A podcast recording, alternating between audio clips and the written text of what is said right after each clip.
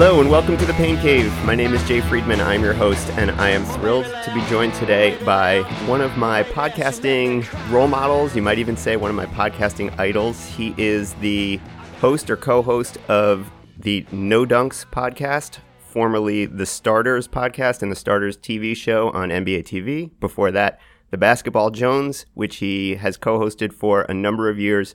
All of these shows with several friends of his from back home in Canada.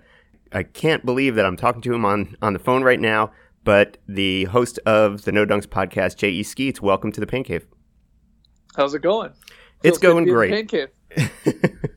it's going really good. I am isolated down in the cave, as I'm sure everyone is out there by the coronavirus pandemic. How is everything going down in Atlanta? Yeah, it's uh, obviously weird times, um, but everyone is you know healthy. Everyone is good. I'm, I'm very fortunate, very blessed to have a have a job that we can continue continue to do um, remotely. We don't we like to be around each other. We're friends, all the guys with the No Dunks crew, um, but we can still make it happen just firing up our computer and talking, you know, over Skype or over whatever service we use, just like you and I are talking. So things are things are okay. Um, I I really have no complaints, despite you know the craziness of no, being no NBA season. And that's the other part. We somehow can just uh, talk about anything on our podcast, and people uh, seem to enjoy it enough to still listen to us. So we're blessed in that way too. Well, I mean that yes speaks to I think you guys as podcasters and as just personalities that right we're we're probably uh, just about exactly a month into no NBA games, and you guys are still putting out a daily podcast that I'm enjoying almost every day, and I'm sure uh, many of your fans are as well. Although I have to say, I've listened. Yeah, my mom, my mom is a bigger fan of the show now more than ever because we're not talking about basketball. Yeah, and, so she's she's all in. And your producer JD seems much more engaged as well. yeah, yeah. It's no secret that JD doesn't care that much about the NBA and doesn't have a lot of opinions on it when we're doing an NBA daily show, but uh, he loves chiming in on movies or weird questions people send in or these weird squad episodes we're doing drafts. So yeah, he's a lot more engaged. It's nice. I'm, I'm loving the squad episodes. I, I think I've listened to pretty much every episode since you guys started showing up on the Grantland feed, uh, which has got to be almost 10 years ago uh, when you uh, back when you guys yeah. were with the score still, and and when I realized that that was just we were getting one show a week from on Grantland, and, and you guys had a daily show, that was like that opened up my eyes, and I, I I'm pretty sure I've listened to every episode since then, the summer episodes, everything else. Uh, I'm drawing the line at uh, no buffs. Um, I, I, just don't think I can listen to uh, a bunch of guys talk about uh, Survivor for an hour and a half. It's it's a little bit too much for me. Well, that's uh, that's fair. I think you're making the wrong decision. uh, we've, we've been on fire in the No Buffs podcast. Well, it's like yeah, like we obviously are trying to get creative and trying to continue to put out content for people to listen to. With no basketball, I mean that's not easy. We do a daily NBA show, and suddenly there's none of it to talk about. So three of us, JD, Trey, and myself, are huge Survivor fans. We've always been Survivor fans, and we always talked about like starting our own Survivor podcast, and then when this happened, we were like, okay, there's no excuse not to, you know, put up a 30, 40 minute daily podcast or um, weekly podcast recapping the show. And the funny part is, um, you know, Leigh and Tas have never watched the show, so they've started watching the show because we're doing the podcast. So it's sort of cool. Like we got some diehard Survivor fans and then some newbies. And I will say, we haven't, you know, we haven't converted you, um, but we have converted a lot of people out there who are like, all right, I'll check this out. So yeah, we'll we'll eventually get you. I, I am impressed by the amount of buy-in that you have gotten from Tas and Leigh. I kind of going into that, I thought Leigh was just going to be like, you know what, guys, I'm not going to call in for this one. You guys are on your own. Yeah. But no, they, yeah, they seem no, they seem pretty committed. Yeah, Leigh is uh, Leigh is shockingly like into it now. Like he is he is all in. Tas, I feel, is a little bit more hesitant still, but he's doing it, you know, for the sake of the podcast. Um, but yeah, we got Leigh, hook, line, and sinker. That's great. That's so good. So, Skeets, the reason that I wanted to have you on while while we are in you know isolation quarantine mode, I mean, as there's no basketball and anything else, it also means there's no uh, running, uh, ultra running, marathons, anything like that, and that's kind of what we usually deal with on on this little show. But what we're trying to do during the quarantine period is to talk to people who are kind of known out in the world or out in internet world or whatever it is for whatever it is they do, but then they have running on the side. And I always want to talk more with people about the aspect of their lives that they don't really get to uh, address in, in public. So that was kind of the main impetus for having you on. But before we get into that, uh, I do want to go back into your past, your background, especially the the origins of the show and everything else, because you guys really were on the podcasting scene before it was a scene at all, and before most of us had ever even heard about podcasts. So take us back to, well, even before even before you guys started the show, because I, I think it's important to kind of get a sense of your athletic background and how you came to running and everything else. So you grew up in uh, Ontario, outside of Toronto. That's right.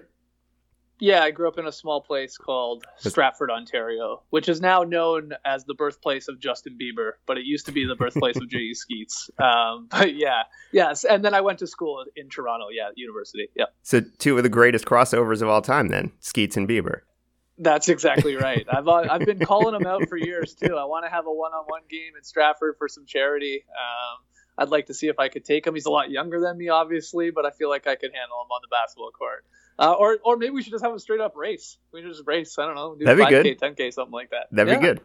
So, growing up, were were you uh, just a general athlete? Were you into? I mean, basketball.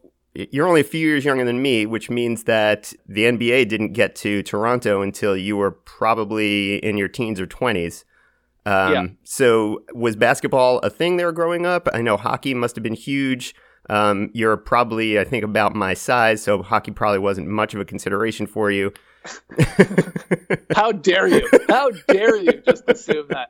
Um, yeah, no, I'm one of the very weird Canadians that uh, didn't play hockey, didn't ice skate growing up. Um, it, you know, honestly, a, a, big part of it was financial reasons. It's not cheap to play hockey. No, it get isn't. ice time, get equipment and stuff like that. So that was a, that was a part of it. And also, I just I guess I did gravitate towards um, some of the other sports. Maybe you're right because of my size, and I was even smaller than I am uh, currently. I was quite small as a child. Um, but yeah, like to answer your question, I was I think like most kids, like just super into all sports, right? Um, I would have like probably years or summers where oh now I'm really into baseball or now I'm really into volleyball or then it suddenly, you know, once I hooked my teeth into playing basketball, I was sort of off and running, and I and I seemed to enjoy that one the most, and maybe was the most skilled at that one. But like played soccer and you know, obviously sort of ran track, or if you want to call it that. Um, that's embellishing, I think, a little bit. Um, but yeah, just, embellishing the sport I or embellishing just, your participation in it? well, yeah, more my participation. Like, I don't know. It seems weird to say I was on the track team when I'm talking about like grade six and seven. Is that really a track team? It's like, I guess it sort of is, but uh, yeah, no, I just sort of played all sports until I fell in love with basketball around, like you said, around those those years when the Raptors were about to start coming to Toronto or they were going to be formed, but became a Bulls fan like most kids and stuff like that. So like 13, 14, 15, 16 is really when I like really, really fell in love with basketball. Right. And you played in high school? Yep, I played in high school. Um, and like I was decent. Like I, um, you know, I, I was good for a small Ontario high school team. I'm sure, sure, if you had dropped me anywhere in America, I would have got my ass kicked. But yeah, I could I could hold my own and obviously enjoyed it. So I played high school ball and then I didn't play college ball. I mean, I wasn't yeah, I was like a little bit, and a part of it, of course, size and stuff like that. But I was not there, uh, even on the level in Canada basketball at the time, and it's gotten really, really good now. But uh, even back then, it was still probably a level up from really where I was. But yeah, I did did all right with the guys, winning some like three on three tournaments in Toronto and London, like big cities and stuff like that. So I was I was a decent player, um, but stopped after high school. Yeah. What What was your game like? Were you like a poor man Steve Nash? Were you yeah, I think I get a lot of pass that, first point guard. Yes, absolutely, absolutely. Um, uh, you know, speed kills even out there on the basketball floor. So uh, for sure, had had that to my advantage, and uh, yeah, pretty good playmaker. Definitely more of a playmaker than a scorer. Um, so yeah, Nash is an apt comparison. Not that I just sort of oddly look like him a little bit too, but he was my hero, of course, growing up. Growing too. up in Canada, so, yeah, sure. Yeah, I was a very, very, very, very, very poor man's version of uh, Steve Nash. Okay, fair. Uh, so after college, I know I know that your co-host uh, that that you mentioned before, Tas and uh, JD uh, who was your producer for a long time on the Starters. Uh, you guys had all gone to school together, but coming out of college, you were working. Correct me if I'm wrong. You were you were like recruiting physicians. Is that you were working for a recruitment firm? Yeah, I mean, it was exactly that. Um, I sort of did a bunch of things in that office, uh, jack of all trades. Yeah. Uh, it was a smaller, a smaller company, and um, you know, I needed a job sort of at the tail end of college, a part-time job, and that sort of spiraled into more of a summer job and a little bit more of a full-time job.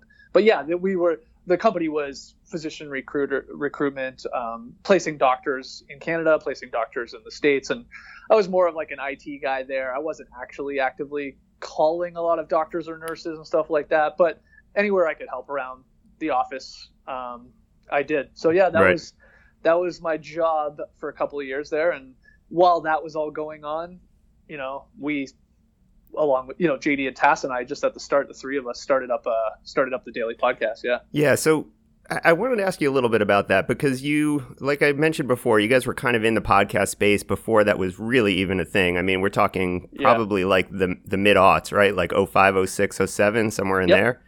And Yep. I, I mean, so was it? Did did you know that you wanted a career in media, and this was like the way to get in, and and and that the NBA was just something that you guys loved, or and so that was what you decided that your career in media was going to take the shape of, at least at that point. How did you how did you Well- recognize the podcasting space as as the place to kind of make your mark? Well, I'll be honest. I mean, we had no idea it would explode into what it's become now. Sure, Of yeah. course, back in uh, 2005, 2006. But you know, we the answer is yes because we all went to school for radio and television. Um, we went to Ryerson University, which was a, a pretty renowned school for for that avenue. Um, in terms of like again radio and television production and stuff like that, so that's where JD I, I met him. That's where I met Tas. That's where I met Matty O too. Um, like who, who you said was a producer for a long time for us. Um, so yeah, we all had you know a desire to work in television. I think I could say it was uh, the idea was we all probably went to that school thinking TV. I don't think a lot of people were thinking radio, Right. um, even at that point. Um, but it was cool because it was such a hands-on program, um, and it was a four-year program. Like one year was solely for radio, and that Oh, was wow. like at the at the time. Um, that was like internet radio was just starting and they had their own you know whole their own studio at ryerson which we could like play around with we actually like jd and tas had their own sports show um, before i even came into the mix and i had my own comedy show going on the radio and stuff. Like again this is internet radio. There's like 10 people probably listening to it. Right. eight of them are your friends and family but you know you could sort of you can sort of wet your feet a little bit and have some fun and just like learn the equipment of course and stuff like that. So you know that was going on that we started doing tv and i really i really um i ended up doing a lot of stuff with jd i sort of hit it off with him and uh you know in terms of just creating group projects and stuff like that so yeah it was just we went to school you know obviously with um, some love or some infatuation with the idea of working in in media um, again either radio or television. And then as school was winding down we just said you know jd was the one that came to tas and i was like you know we should create something like maybe that'll help you know you get a job um, as a sports host like in tas's case or maybe it would help me with something. So we're like yeah let's just let's just make this thing. And jd is like well there's these things called podcasts. And like we had no i had no idea what the hell that was. Like what are you talking about? And he's like well it's basically radio. Throw it up online. People can download it to their phones and stuff like that on their computers. And we're like all right let's let's give it a go. And then we just picked basketball because you know we're like what are we going to talk about? Uh, jd knew that tas and i were big sports fans so we were just going to do a sports show. And then we thought maybe we should like you know pare that down. That's a little obviously broad. So Right. Let's pick a sport that we're both really passionate about and the one we decided on was basketball i mean we were both into it enough um, you know it was high on our list of what we were really into so uh, that's what we picked and just decided to you know make a weekly nba show and uh, quickly turned it into a daily nba show Yeah. So, and and you guys obviously are all working basically full time jobs at this time. I mean, Yeah. h- how, and this went on for a while. How how difficult was it to kind of find the motivation to keep plugging away, doing a daily show on top of working a full time job? I, I mean, how many times? I guess what I want to ask you, Logan, how how close were you guys to quitting uh, before Uh, this there- actually happened? Yeah there, yeah, there was a couple times. Yeah. I mean, I've said this before. Um, you know, like one it was really fun and we were learning on the fly and and like you said there wasn't even podcasts around like definitely no definitely nobody was doing a daily nba show i know for a fact that we were uh, by far the first to be doing that Right. um so but we so we were you know, obviously trying to figure it out and, and enjoying it because at the end of the day i was just talking hoops with Tas Sure. and and jd was making it sound great and then we were posting it and we got like a small little following right away and that that of course encouraged us to like keep wanting to do it and like try new things. Um because it was just really it was really surreal. It was like we record this little thing in jd's house. We'd post it.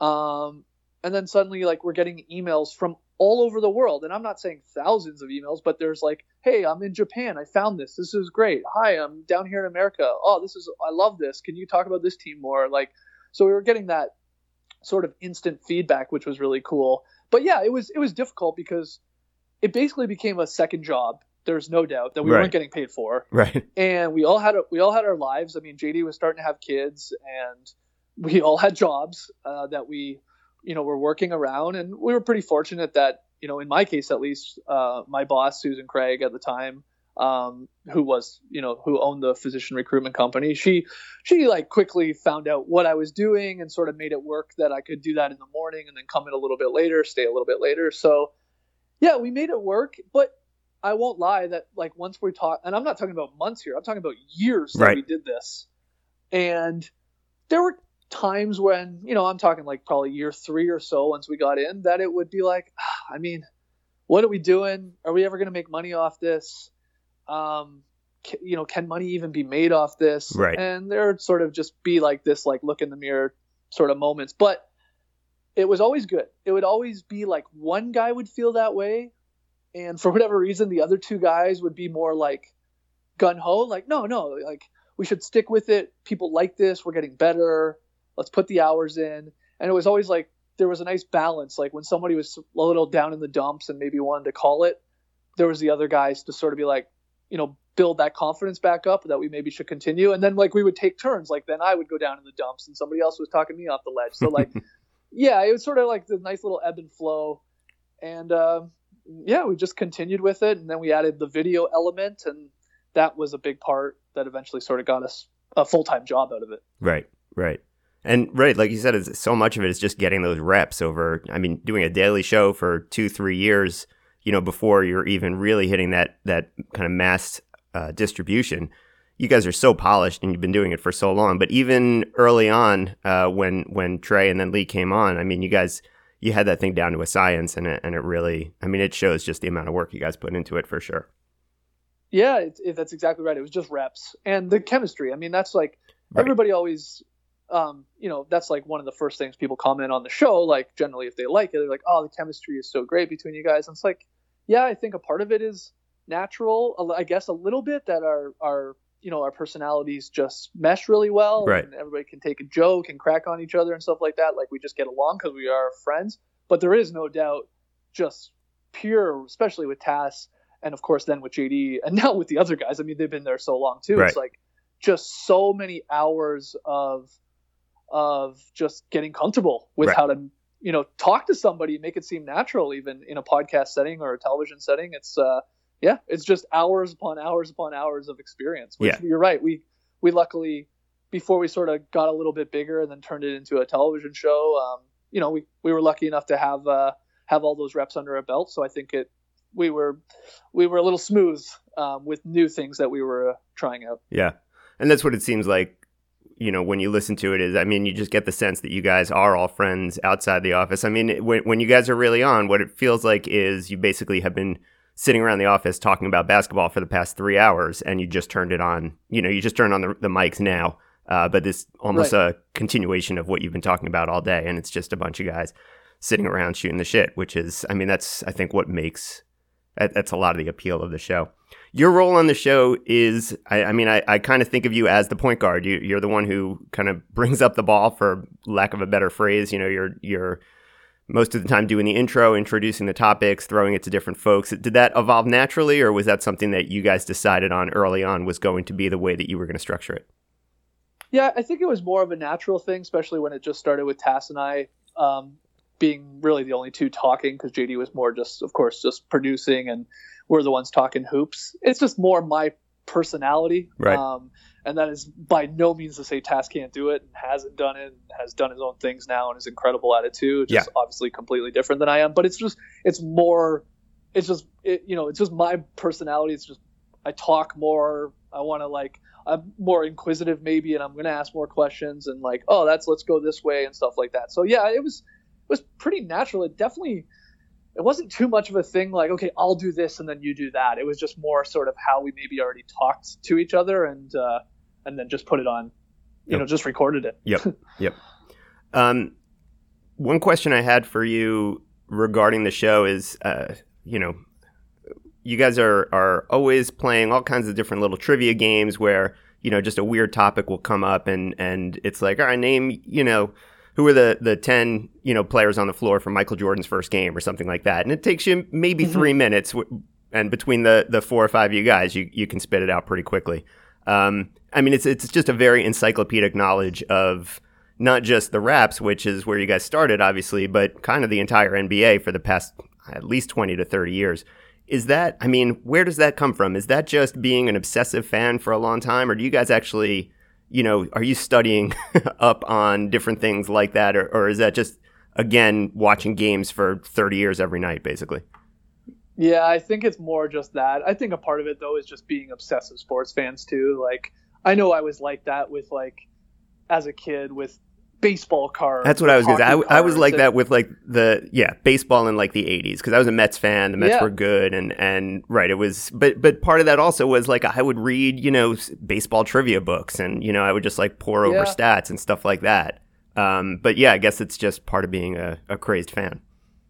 Yeah, I think it's just instead of now looking over the back of a baseball card, it's I guess just because of the nature of my job, it's like just absorbing John Schuhmann stats and basketball reference and like just everything. Um, and having somewhat of a somewhat of a decent memory at times, but um, between especially between the four of us, yeah, we're pretty we're we're we're pretty well covered. I feel like we know our we know our stuff um, when it comes to. Uh, Oh, yeah, no, it's super impressive. The last little while. Yeah. All right, we'll play a little No, trivia. think- yeah, we're gonna play a little trivia at the end, but let's uh, before we Okay. get there, let's pivot a little bit to running, which is ostensibly the focus of our show here. So, when did you start? So, yeah, you grew up playing all different sports, ball sports. I mean, I, I tell people I, I was the same way. I grew up, um, you know, soccer, uh, baseball. Uh, you know, too small for hockey and football, obviously, and and you know, my my mom was never going to allow anything like that, but. Um, you know, I was, I was, I, I kind of fell into running because uh, I was good at it, and I was, I was good enough at the other sports to kind of make the team, but never really good enough to get a ton of playing time. Uh, and you know, running became the thing that I was good at, and I was good at it before I really learned to love it.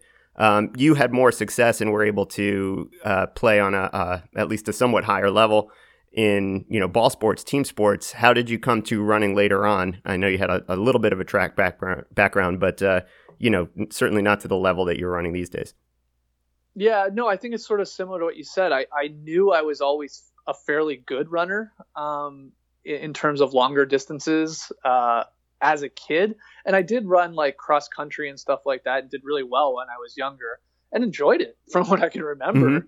Um, but I think then when you got into more of the grade seven and eights, um, it was just more, I don't know, was it cooler? Was it just more fun to play the team sports, like you said, volleyball, um, you know, basketball and stuff like that? I guess it was because I didn't, you know, I didn't really do track. I didn't do cross country too much anymore. Um, it sort of moved on, but I always again knew there was no doubt I was, I was probably pretty decent at it, and I did like it when I did it. I just gave it up for a long time, and so then I didn't really, didn't really fall back into loving, um, uh, into loving running, excuse me, until probably about 2013. Um, it was around the time we were about to move down to Atlanta. So I think it was sort of the summer prior. And um, for really no other reason than I, I just remember seeing like Instagram accounts about run groups in Toronto. Okay. And there was something fascinating about that to me. And I was like, oh, maybe I'll go out to one of those. Um, you know, I'm a fairly social person and I'll see, what this is all about and uh, there was two run groups in particular in Toronto. There's the they were just starting at the time. It was called the Night Terrors Run Club, and uh, one sort of that was uh, maybe uh, going a little bit longer uh, was the Parkdale Roadrunners, and it was in the area where I was staying at the time. So I sort of started just going out to these, and when I did, I thought that was really cool, and this is really neat. It's like oh, it's sort of like communal running. Um, this is this is cool, and then they go have a beer after. I'm down with that. Mm-hmm. So that that was neat. And then I will say I, I remember too that around this time, and and may, maybe I'm showing my ignorance. Maybe it had been around longer, but I I remember like there being like the Nike app, and at the time, again around 2013, if I remember correctly, maybe 2012,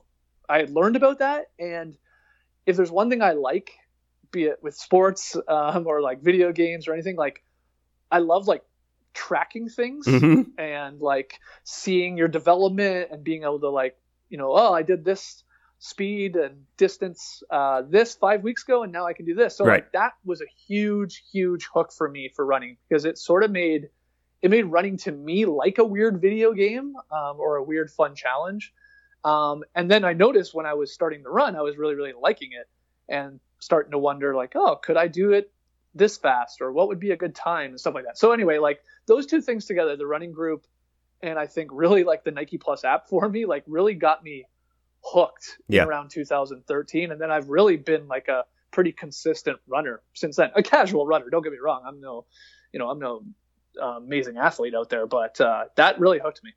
Well, it's I mean it's like stats, right? I mean for an obsessive sports fan, yeah. I mean it's it's not a sport that lends itself to a ton of statistics, but when you're looking on an individual level, I mean any kind of data that you can kind of look at and pour over and manipulate. I mean if you're if you're already predisposed to enjoy something in that way, that makes perfect sense. Yeah, and and then you start to learn uh, again, loving the running part of it, and then finding it cool to like track your times and your distances, and then the layer on top of that is like, oh my god, like I am giving my all, and I'm running now these 10ks in X time and half marathons in X time, and like there are people that are doing it in like half that time.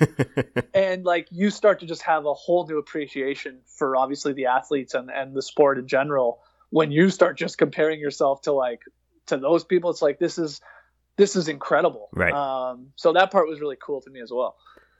Do you um I, I guess i want to say do you identify yourself as a runner? I mean when when you're kind of thinking about um, you know who you are or what you know the the aspects of your personality you know it, it did take for me several years before you know that became kind of ingrained into who I was. Now I started a lot earlier than you so by high school I would say I probably identified as a runner but you know uh, among the other things that you think about of yourself is that part of your identity or do you still feel it's just something that you do oh 100% yeah, absolutely. Um, I mean, that's to I, me when yeah, and that's that's when it gets that's when you start really getting the the real benefit out of it is when you you know you're really folding it into your life and who you are. Yeah, it didn't take long for me to sort of adopt that mind frame, and again, I think that speaks to my personality. Like once I was once I found out I was sort of hooked and really enjoying it, um, and then you know it didn't take long where it's like you know, I'm having a bet with my buddy that I can run a 10K under 40. And he's like, there's no way you can do that. And you're like, yeah, watch. And then I'm training for that. And like, so it didn't take long for me to like really, really become addicted to it. And then you, I mean, as most runners know, now I can't really picture life without running. Right. Um, where you start to like, you know, you know feel bad after a couple days if you haven't been able to get out there. And it's like it is like a weird drug and or like at least for me it's almost like my yoga and stuff like that which i think you know i've heard of many other people say as well. Um, so yeah it didn't take me long i think to to, to identify as a runner for sure. Um, yeah. because I, I was fascinated by races and then i was fascinated just by you know doing it just for the sake of my sanity and like just it's it's sort of gone a lot of different ways um, identifying as a runner, but you know all of them enjoyable. And you know you're selling yourself a little bit short, I think, saying you're more of a casual runner than anything else, because just doing a little bit of online stalking of race results, you are definitely not, or at least your results do not reflect the times that a casual runner would be expected to run. Let's let's be fair and honest here because no, nobody runs a three hour marathon without putting in the work. Nobody runs a 17 minute 5K without putting in the work. So I, I think it goes a little bit beyond uh, being just a casual runner.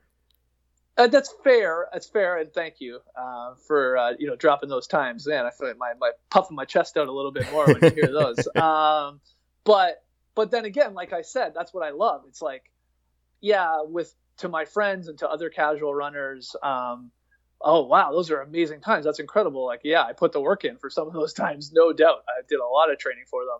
But then it's always mind blowing to me. It's like yeah, there are people running marathons, you know, 40 minutes faster, right. nearly an hour faster.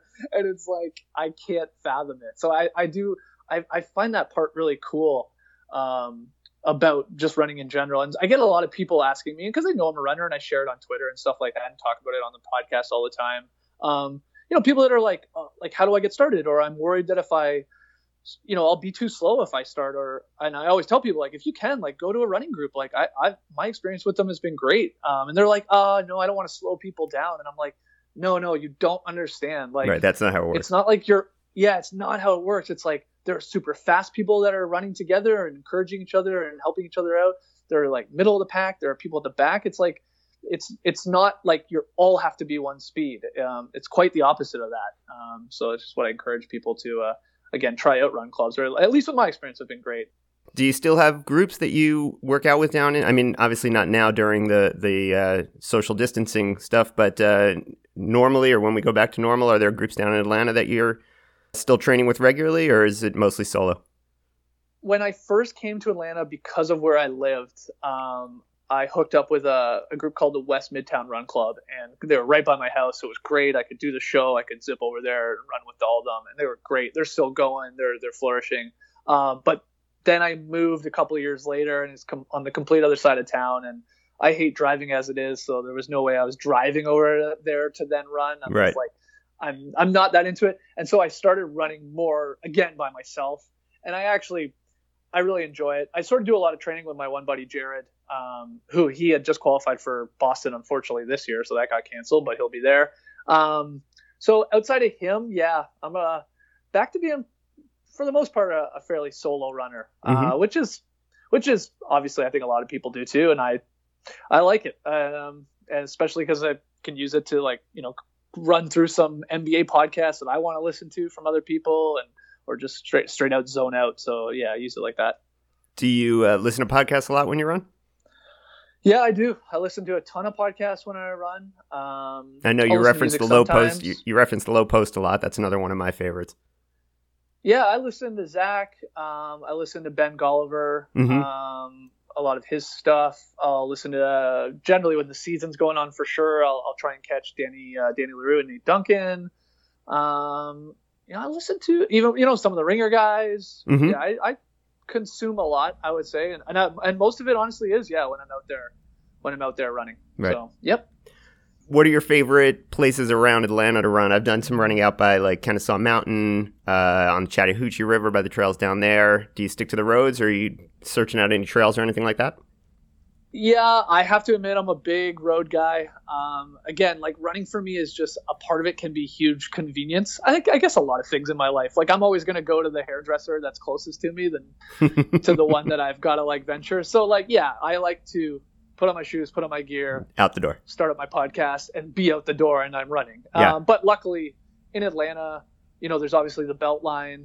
Um, which is expanding, you know, every couple months. Um, getting bigger and bigger. It's eventually going to be like it's going to be pretty cool. It's going to be like I think it's like going to be 28 miles, like basically around the city. Wow. Um, which is it's a paved path, and people obviously it can get a little dicey when it's busy out and on weekends with uh, dogs and bikers and stuff like that. And, right. You know, you're dodging all of them, but uh, yeah, and you know, there's just so many. Atlanta's such a green city, so there are obviously just cool neighborhoods you can run in, just uh, amongst trees and stuff like that. But I, I have done some, you know trail running, like you said, Kennesaw Mountain, stuff like that. Um, oh, I'm forgetting, uh, I'm drawing a blank on another one, but yeah, I've done some of that, and that's great. I should do more trail running. I, I enjoy it every time I do, but uh, the convenience factor is huge just to jump out there on the road. yeah, there's some in. there's something about just being able to put your shoes on and go, and yeah, not yeah. not have to drive anywhere and don't even think about it.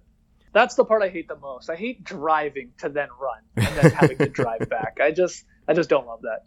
You ran Boston last year, correct? Yep. Yep. Uh, yep. 307, a very, very solid time. and I think your is your PR the the fastest I saw online was three flat. Have you been under three or not quite yet? I've never been under three. All right, yet. so it's three, got so it's going to happen. Yeah, that is the goal. Well, I guess it's sort of two goals. It eventually will be to run Boston again and run it a lot better. I did 307, but it was an atrocious race. I was not not happy with how I ran it. And it was my first time, and I think maybe that happens to a lot of people that run Boston yes. for the first time. I did I did some things wrong. Let's just put it that way. Um, but yeah, I'd like to eventually try and get under three hours. I was close in Jacksonville. That's what qualified me for Boston. I did three hours thirty two seconds, so I was right there, and I felt great. I'm sure it's you know, looking back, I guess I could have done it. Um, so I know I have it in me. I guess right. is the better way to put it. Um, and yeah, yeah. So uh, yeah, I'll uh, hope to get back to Boston uh, one day and uh, try and do a little better than the 307, which I know I can do too, because you uh, you learn a lot after running it the first time. It's definitely it's definitely a, a race where course knowledge and course experience helps, and also just the oh. just the um, just knowing what it's like to to be in Hopkinton at the start with all those people around and and you know you're there for so long and everything else and and just not burning so much nervous energy just running around Hopkinton and trying to figure out where you're going and everything else. Oh, totally. And I mean, you really do. It's difficult because of course when you're starting it's fairly narrow. Yeah. You're running with, you know, I mean if you're if you're qualifying, you're obviously a good runner and uh, you're starting with people that are just as good as runners as you um, and if and, and much better. So it is it's tough not it's tough to hold back in that race, um, especially you know you're going downhill a little bit too early on. It's uh I just I ripped it way too fast, and you just get caught up in it all. You're you're pumped, like you said. You're running with great runners. It's hard not to, um, it's hard not to get swept along too quickly. Easy, easy to fall into that trap, and it it came back to bite me in the ass. Uh, you know, when you hit the hills, and uh, it, you know, it, it, knocked the snot out of me. and got humid that day too. I ran it in 19 uh, in 2019, but yeah, no excuses. I could have done it better, and yeah, that's that's the fun part. Hopefully, I'll get back to to give it a go again. It was still awesome, as much as it sucked. Uh, I loved it. I loved every second of it. It's an amazing place, an amazing experience. But humidity, actually, that's one thing I wanted to ask you. Running and training and racing uh, down in the southeast, you've got to deal with and with heat and humidity all the time. Coming from Ontario, that can't be the easiest thing in the world. But looking at your no. times, it seems like you deal with that stuff pretty well. Yeah, I actually, um, I'm. I don't know. I guess I am one of those people that I I I prefer it to be a hell of a lot hotter than it being cold. I can't stand really? running in. Yeah, I can't stand running in the cold. I can't, you know, run obviously in like wet rain and stuff like that. I hate it. Um, yeah, I can. I don't know what it is. Um, I'm oddly designed to run in pretty stupid humidity and uh, and and you know heat. I don't mind it. I actually sort I mean, of get a kick out of it. I, I mean, saw it, your... it can. You got to be you got to be wise about it too, no doubt. But uh, I, I prefer it. I saw your mile PR 436 on a 96 degree day. Is that what it was? Yeah, yeah I guess it was uh, in the morning. According to Athlinks, uh, anyway. Yeah. Wow. Okay. Four thirty six. Is that what you said you had me do? I thought I, I always thought it was four thirty nine. Oh. They have four thirty six. Oh, okay. I'll take that. I know you got some wheels, man. You've got some wheels. Yeah, yeah. No, thank you. Um, yeah. Once I get going, this. Yeah. Look, we're naming we're naming times here that I did a couple of years ago. So I don't know if I.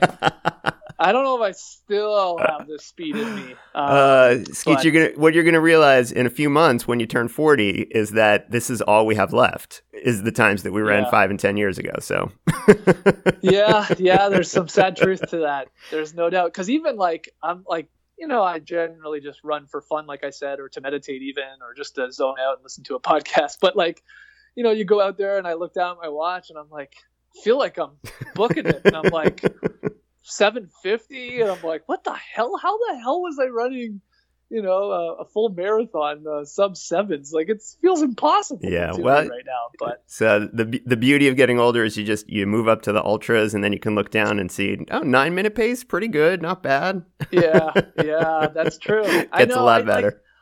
I, I just don't know. I'm sure maybe i will one day. I know uh, i don't know if you read paul flannery with sb nation. Uh-huh. Um, yeah, a lot. I've been really enjoying his, uh, you know, his writing on running, um, and he does a lot of trails and a lot of ultras now and stuff like that. He's he's such a great writer, and he's was one of my favorite basketball writers. So it's really cool to watch him write about this stuff now. But I just I just can't imagine me running long those long, long distances. It's just uh, seems mind-boggling to me. But then again, I remember when I first started running, and the idea of running a marathon. Exactly. Crazy. So I guess you just slowly bump it up. Yeah. Ex- exactly, and and it does just bring all the kind of things that you're talking about in terms of what you get out of it and everything else and it just brings it into into a sharper relief when you know as you go longer and longer it's you know it, i'm i'm not going to say it's all you know uh, rainbows and and flowers and everything but it is uh it, it definitely heightens the experience uh as as you move on so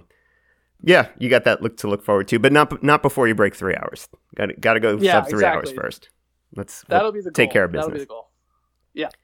Let's do a little bit of NBA running crossover before I let you go here. So I was trying, you know, I, I was trying to find some information on like who's the fastest NBA player ever to run a marathon or something like that. You know, you see all this stuff in Runner's World all the time or, you know, online now where so and so from the NFL or from, uh, you know, Major League Baseball is now retired and they're running marathons and this and that. And I, I was able to find this for almost every sport except the NBA. I could not find a, an example of a single NBA player, a retired NBA player, at least in the media, who went on to run marathons. It, it just seems like a skill set that doesn't translate, you know, quite. Although you wouldn't think for for the NFL either necessarily, or or Yeah. you know NASCAR driving or whatever. But um, you know, it's it just doesn't seem like something that NBA players get into. But if you had to if you had to pick an NBA player who you think would be a marathoner, or could run a good marathon, who would you go with?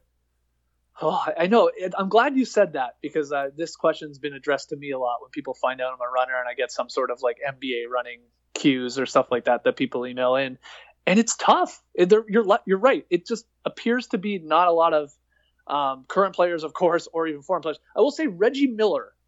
Reggie Miller, I from what I know, having uh, sort of been around him at times and what I've seen, I, I'm sure he was in a he was at the back of a running magazine, like one of those pages, like oh, celebrity yeah. runner. Right, right. Um, so and, and from what I know, again through other people, he is a legit runner. Now I don't know if he's throwing down marathons or if he's if he's doing that at all, or if he's just doing a couple Ks or miles a day. But yeah, seems to be a runner, and, and that makes sense. He's like fairly, you know, he's tall, of course, but fairly light. Yeah, always gangly. as a player. yeah. Yeah, Ray, Ray Allen. Ray Allen's a name that I saw who also, you know, Ah. not again not marathons, but uh, similar kind of thing, like 10ks and maybe running 10 to 15 miles at a time. Similar kind of frame, similar build. Yeah, um, I know Kendall Gill, uh, former um, Ooh, you know, really? player in the league. Yeah, he definitely uh, he definitely runs now. A lot of it that might be more linked to like being a boxer um, and stuff like that. Right. But uh, he's he's an unbelievable athlete, and I know I've definitely talked to him before through Instagram about running and stuff like that. Um, if I had to pick though, yeah. like a current player, I'll go current player. And this Okay. complete guess. I mean, he might laugh at me and say, "There's no way I would do that." I'm gonna pick um, De'Aaron Fox. De'Aaron Fox. Yes. Okay. Yes, De'Aaron Fox, The point guard. Um, yeah, the point guard for the Sacramento Kings. Yep. Obviously, a young guy. Now he's super, super quick. I'm one of the Um, fastest guys in the league. Yeah, he's got to be. He's got to be from from baseline to baseline, with or without the ball. Right. Um, but he also, you know, he's slender. He's, I mean, he's just a kid. I get it, but he's going to add muscle and stuff like that. But he's he's got the frame to me, and he's sort of like. I think the reason I pick him is because he looks like he has like a beautiful sort of running stride. Like Right. it looks like it would be just like so flawless, um, and that he, you know, it wouldn't be difficult for him to, you know, put down fast 10ks Right. and half marathons and stuff like that. So that's again, he might laugh at me and go, "No, I'm going to play Call of Duty. no thanks." Um, but I'll go De'Aaron Fox. Okay, that's a good good choice. And yeah, you want that fluidity, that economy of movement, basically, when you're going to be doing it for hours at a time. All right, let's play a little bit of running NBA trivia. Can you name? And I'll I'll help you along here as you guys do with each other. Can you name the ten NBA players who have run the most miles per game this season? Okay. Oh wow. Okay. I'll probably need some help. Okay. Um, okay. Let me let me take some guesses though. Tell me if I'm right. Uh, let me throw uh, a CJ McCollum. CJ McCollum, number one, right off the bat. Beautiful, Yeah. Okay. beautifully Okay. I think I knew that. All right, and Um, and you know his teammate is going to be on there as well. Okay. Okay. So Lillard's there as well. Lillard is number seven. Good. Go ahead. Okay. Um, let me throw. I need like guys that are running around off screens, like a JJ Redick. No, not on the list. Ooh. Ooh, okay, okay. But you know that Um, that's that's interesting. You have uh, you say that because in previous years, both Steph and Clay, both guys who are going to come off screens quite a bit, uh, are usually in the top five looking back. So both injured, obviously, Right. this year. But uh, okay, no, no JJ. Okay, so should I be leaning towards that idea of like guards? Um, it is mostly guard? guards. I see Okay. eight guards and two wings in the top ten here. Mostly, yes, most. But it, uh, uh, interestingly enough, it's it's actually mostly ball dominant guys. You got a couple of guys off the off the screen, um, including one from your hometown team. Oh, okay, okay. So let let's first off, is like a Kemba Walker on the in the mixer? No, you're you're on the right track, but uh, you know, more younger, more active guys. Oh, more younger, more active. Okay, give me a Bradley Beal on the Wizards. Number three, very good. Okay, okay, good, good, good. Uh, you said there's a Raptors. Uh, okay, it's not going to be. You got I got two Raptors on here actually. two Raptors. Two Raptors, uh, and uh, one starter and one kind of uh, sixth man. Although I guess he's Okay. sometimes finishing games. Okay, so my one guess is Pascal Siakam. Number nine, very good. He's one of the wings. Okay, okay. And then the other one will be, um, you said uh, maybe a Norman Powell, Mm, along those lines, Fred VanVleet. Fred VanVleet, number five. Wow. Yeah. Okay. Okay. Okay. Uh, how many guys are left? You got, uh, let me see here. One, two, three, four. You got five left. Um, Okay. okay. You got five left. You had mentioned JJ, but uh, give me one of his teammates. Oh, someone on the Jrue Holiday. Jrue Holiday, number six. Yes.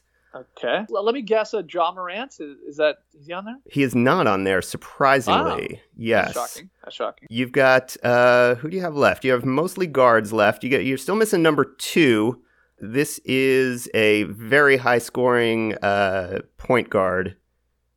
Uh, Maybe a good stats bad team guy. We don't really know yet. Ooh. Okay. Actually, uh, got- Trae Young. Trae Young is number 10. Uh, he was uh, also on the list. Yeah, along those lines, uh, been in the league a couple more years. Actually, we got two more guys kind of like that. Not not with Mm. not with Trae Young's range necessarily. Oh. Oh, maybe um is Devin Booker. Devin? Booker, number two, yes. Uh, okay. Yeah, I should have guessed him early. Okay. And uh, you got and number four, uh, one of Trey's favorites, or maybe somebody Trey loves to hate. oh, Trey Kerby or Yeah. Trae Young? No, Trey, oh, sorry, Trey Trey Kerby. Uh, Trey loves to hate. Uh, I mean, Trey is. Uh, it's not Jimmy Butler. no, No. current ball. Okay. Well, yes. Oh, current.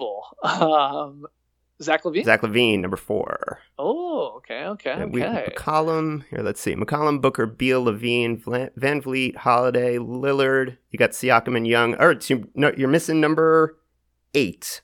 Teammate of your your pick for an NBA marathoner. Oh, wow. I guess it's gotta. It's gotta be Buddy Hield. No, surprisingly, Whoa. Okay, it's gotta be former NBA champion. Harrison Barnes. Wow. Mhm. Wow. I would never have guessed That was the one that shocked me, right? Yeah, that seems weird. Wow. Yeah, basically even more or less even with Lillard and Siakam. Wow, that's crazy. Yeah, I, I wouldn't. I wouldn't pick Harrison Barnes, Harry Bow. But all right, Black Falcon flies again. Exactly. Skeets, before I let you go, I actually have two questions for you. One, I've never actually heard you say this on the pod necessarily, and if you don't want to answer, that's fine. But where does the nickname come from? Um, it's not a great story, which is why it doesn't come up that much. Um, the reason the reason was, and again, it's not a great story, so I'm warning you now. Um, I can cut it if need When- be. yeah, right before no, no, right before uh, we started podcasting, I actually started blogging um, about basically about random stuff, but a lot of it quickly became about the NBA. And in doing so, I knew I was going to be doing that at work at my physician recruiting job, and I was like, "Oh, I better not use my real name. I don't know. I don't want my boss getting upset finding like this article I was, you know, wrote on lunchtime or maybe some of the company time." so I just decided, uh, okay, well, I need a moniker, and um, you know, my middle initial and then my last initial is JE. And for whatever reason, I had remembered at a cottage weekend with uh, friends, um, finding the name Skeets or the the term Skeets hilarious, and I was like, J.E. Skeets. All right, I'll go with that. Like, put like maybe ten seconds worth of thought into it, um, which I re- sort of regret now because uh, that's all I'm referred to. Um, but yeah, that's it. That's the story. So I just came up with that and I ran with that. I thought it was a pretty funny and memorable name, and uh, I guess I turned out that I was right. It's worked um, out well for you, but that's amazing. I, I always assumed that that was like uh, something from college or, or even beforehand. Nope, no, it was from a. It was definitely my. I feel like my buddy Kenner Brody said it at a cottage weekend. Like skeet shooting came up and skeets came up, like just that term, and it, I sort of kept it in the back of my head, and then uh, threw the JE on the front of it, and uh, the rest is sadly history, as they say. Wow. but uh, I actually, I've said this before. I I don't mind having like sort of a weird dual life where it's like I'm Skeets and then my my real name Phil. It's like it's nice when I'm out and people say, "Hey, Skeets, what's up?" I know right away, like, oh, you know, they're, they're fan of the show, a fan right. of the show or whatever. And if I'm referred the other way, it's like, okay, I somehow know you in my real life. Uh, right. so it sort of works out well that way. Do the guys on the show when when you guys are hanging out socially, are you still Skeets? I assume you are with um, th- with them or yeah no it, that one goes back and forth really just hanging oh, out wow. with them yeah and that's why sometimes it doesn't happen often but sometimes they'll slip up on the podcast and drop a Phil in um, but even when i was at like when i was at turner with the with the starters um, at nba tv like mm-hmm. I just decided early on, I'm like, I'm just gonna basically introduce myself as Skeets to everybody because that's that's when it gets confusing when it's like, oh well, I'm actually this, but everybody calls me this, so pick which one you want to call me. So I just leaned into going basically with uh with Skeets, and everyone's like, so everyone at Turner calls me Skeets. Almost no one calls me Phil. Right. But yeah, the guys because I've known them for so long. Um, you know, I'm Uncle Phil to their kids and stuff like that. Oh, so okay. yeah, it's like a weird, it's a weird double with some of them. Yeah. Very funny. All right, last thing before I let you go is the game that I play with all my guests called Desert Island Picks. I am going to send you to Okay. a desert island for one year. You are going to be able to bring one book, one album, one food, and one beer. Now, you can answer this however you like. This is the kind of thing that I think you know you guys could obsess over a little bit on the show because you know some people are going to just say like, well, you know, I'm going to a desert island, so it needs to be specifically this sort of food or this sort of book. And for some people, it's just their favorites. You can answer it however you want, but one book, one album, one food, and one beer for a year on a desert island. Okay, well, the book, um, I'm, I, I never finished it, so I'm gonna have all the time in the world. It's a big book, which is good. I'm gonna go with Infinite Jest. I'm gonna take that bad boy out there. yeah, that one's on my Uh, nightstand. That's been on my nightstand for a good three or four years. Intimidating, yep. intimidating tome. Go on. Yep. So, uh, yep, gonna have all the time in the world. Um, food. Well, this is funny because we recently did, um, you know, some sort of variation of this because we did a we did a quarantine draft where it's like you can only have one food. And right. Yes. I got clown. I, I got clown for my pick. I had the number one pick in that category, and I picked um, what I said was the superior version of rice, quinoa. Give me quinoa. And I got clowned by the guys and everybody online for that. But Now- I stand by my pick. I stand by it. okay. To be, to be fair, that was that was like a quarantine food. It was supposed to be like a non-perishable kind of renewable sort of Yeah. thing. Yeah, but yeah, you're still yeah. going. You're still going with that. Okay. well, good. yeah, I'm either gonna go. I'm either gonna go quinoa or rice because I do love Survivor so much. I eventually want to be on Survivor, Uh-huh. so I need to practice. So uh, maybe I, you know what? I'll just go rice because I gotta get good Uh, at just eating Gen- rice. Okay. General White rice. Okay. Uh, one Um, album. Yeah, that one's tough. That one is. Ooh, I'll probably go Sloan. Okay. Sloan, look, good Canadian rock band. Um, you know, I'll go. I'll, I'll, I'll cheat a little bit. I'll likely go like one of their greatest hits. Okay. So I got all. So I got all the jammers. Nice. Um, and wow, what was the last thing? It One one beer. One beer. oh, that's good. I'm actually. uh, Maybe it's just a recency bias, but I'm there's uh, I'm trying to support this local brewery right down the street called uh, um, the Wrecking Bar, and they make their own beer there, and they've got like this uh, some sort of Vienna lager that they're working with. I actually Oh. forgot the name. I don't have in front of me, but uh, I'll pick that beer All right. whatever the heck that one is, because I'm I'm enjoying it. I'm, you know, walking over there, calling in, um, and I can pick it up. They do the curbside thing. So yeah, Wrecking Bar Brew, uh, Brew Pub here in Atlanta. That sounds great. Make their own beer. Awesome. Yeah, it's good. It's really really good. I'm all in on it, even though I can't really remember the name of it. But it's a Vienna beer. Okay, very cool. Skeets, this was so much fun. Thanks for doing this. Really appreciate it, man. Thanks for reaching out on Twitter, and um, I'm gonna have to start listening to this. The Pain Cave, I like it. Great, All right, uh, great interviewer. Thank you, thank you. Yeah, push it out to all your friends and and uh, listeners, and uh, for all of you guys out there, you can check out Skeets along with Trey and Tas and Leigh and JD on the No Dunks podcast. It's a daily NBA podcast on theathletic.com. Uh, and on all your regular podcasting devices, it's it's uh, you don't need the pay subscription to the Athletic to listen. You can listen for free, but we do recommend subscribing, don't we? That's absolutely right. but hey, whatever, however you want to listen to it, you know, if uh, some people actually prefer to hear our live ad reads, and you get those on Apple and Spotify, we actually take those out because it's a paid subscription to the Athletic. But some people are like, they're so damn good. I need you to try and sell me the black tux. Well, That's how it- good we are at live ad. reads. when it's JD's turn to do the live ad read, that's that's when hilarity starts to ensue because he's he takes right. he takes some of the copy personally. I think. Oh yes, yes. He puts a lot more work into those live ad reads than some of us. Cough Leigh Ellis, cough Leigh Ellis. Yeah. and uh, no, guys, uh, if you follow the NBA or don't follow the NBA, No Dunk's a really great show. And if you don't follow the NBA, now is the perfect time to get in, as they like to say, because they are doing all kinds of ridiculous stuff. Last week, we not only listened to their thoughts on Air Bud, but also they drafted the perfect sandwich. So Yep. For for more scintillating content like that, please subscribe to the No Dunks podcast. Skeets, thank you so much. Guys, continue to subscribe and comment, download, rate, review, and all that other good stuff. And until next time in the Pain Cave, keep putting one foot in front of the other.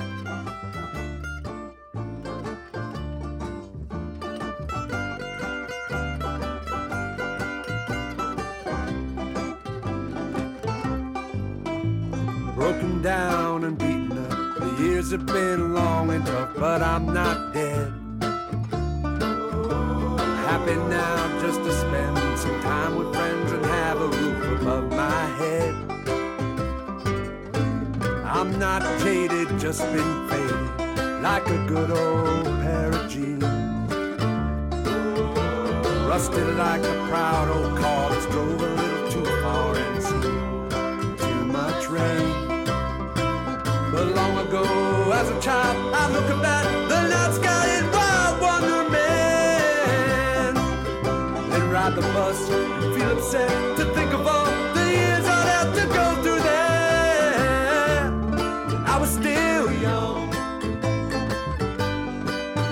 still young.